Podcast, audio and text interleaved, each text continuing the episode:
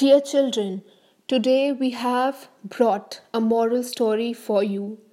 The title of the story is The Rope Within Mind.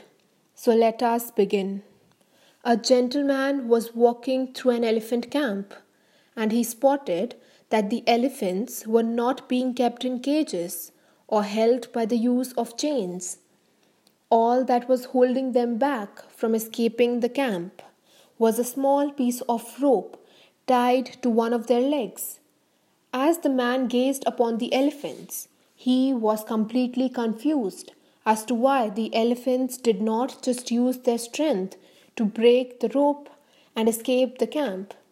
They could easily have done so, but instead they did not try to at all to break the rope and escape.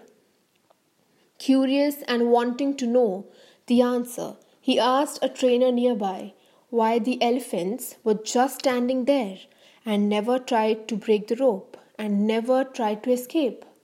The trainer replied, When they are very young and much smaller, we use the same size rope to tie them, and at that age, it is enough to hold them.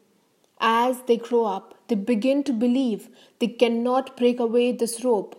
They believe the rope can still hold them so they never tried to break free. The only reason that the elephants were not breaking free and escaping from the camp was that over time they adopted the belief that it just was not possible for them to break the rope and escape. Moral of the story No matter how much the world tries to hold you back, always continue with the belief that what you want to achieve is possible.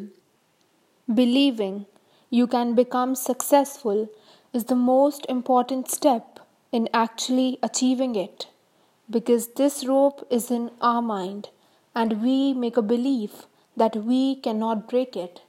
Thank you.